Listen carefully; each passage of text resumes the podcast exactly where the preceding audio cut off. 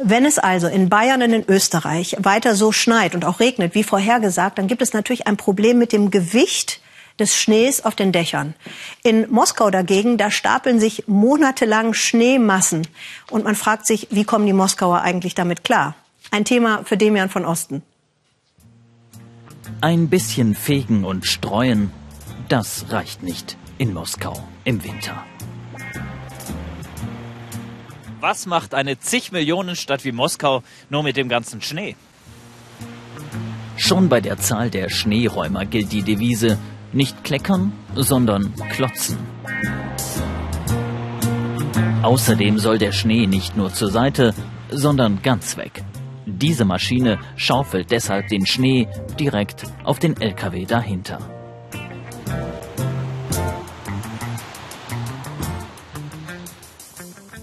Von diesem Schnee gibt es in Moskau einfach viel zu viel, deswegen muss man ihn loswerden. Wie? Er wird hier geschmolzen.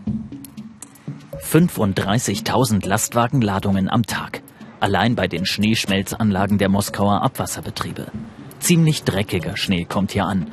Die Maschine zerkleinert, vermischt ihn mit warmem, gebrauchtem Wasser und leitet das Geschmolzene weiter in die Kanalisation.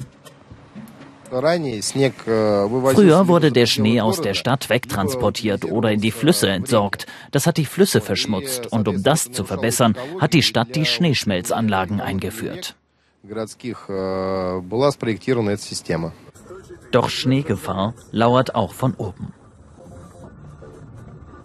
Dachlawinen, festgehalten von Kameras russischer Autofahrer.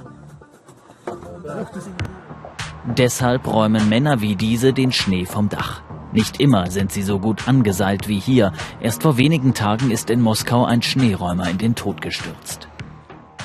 Die Schneeräumer Alexei und Alexander bei ihrer Arbeit im Moskauer Umland. Ihnen geht es längst nicht nur um den Schnee auf den Dächern. Wir räumen jetzt das Eis vom Dach. Wir wollen verhindern, dass Eiszapfen runterfallen. So sorgen wir für die Sicherheit der Bevölkerung. Eiszapfen sind hier keine schöne Verzierung, sondern echte Gefahr für die Menschen.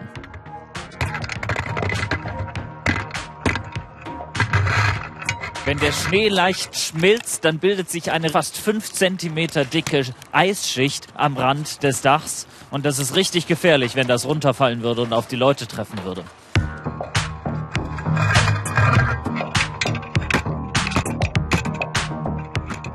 Die Menschen sind dankbar, dass ihnen kein Schmelzwasser durchs Dach läuft und dass wir ihnen die Eiszapfen entfernen.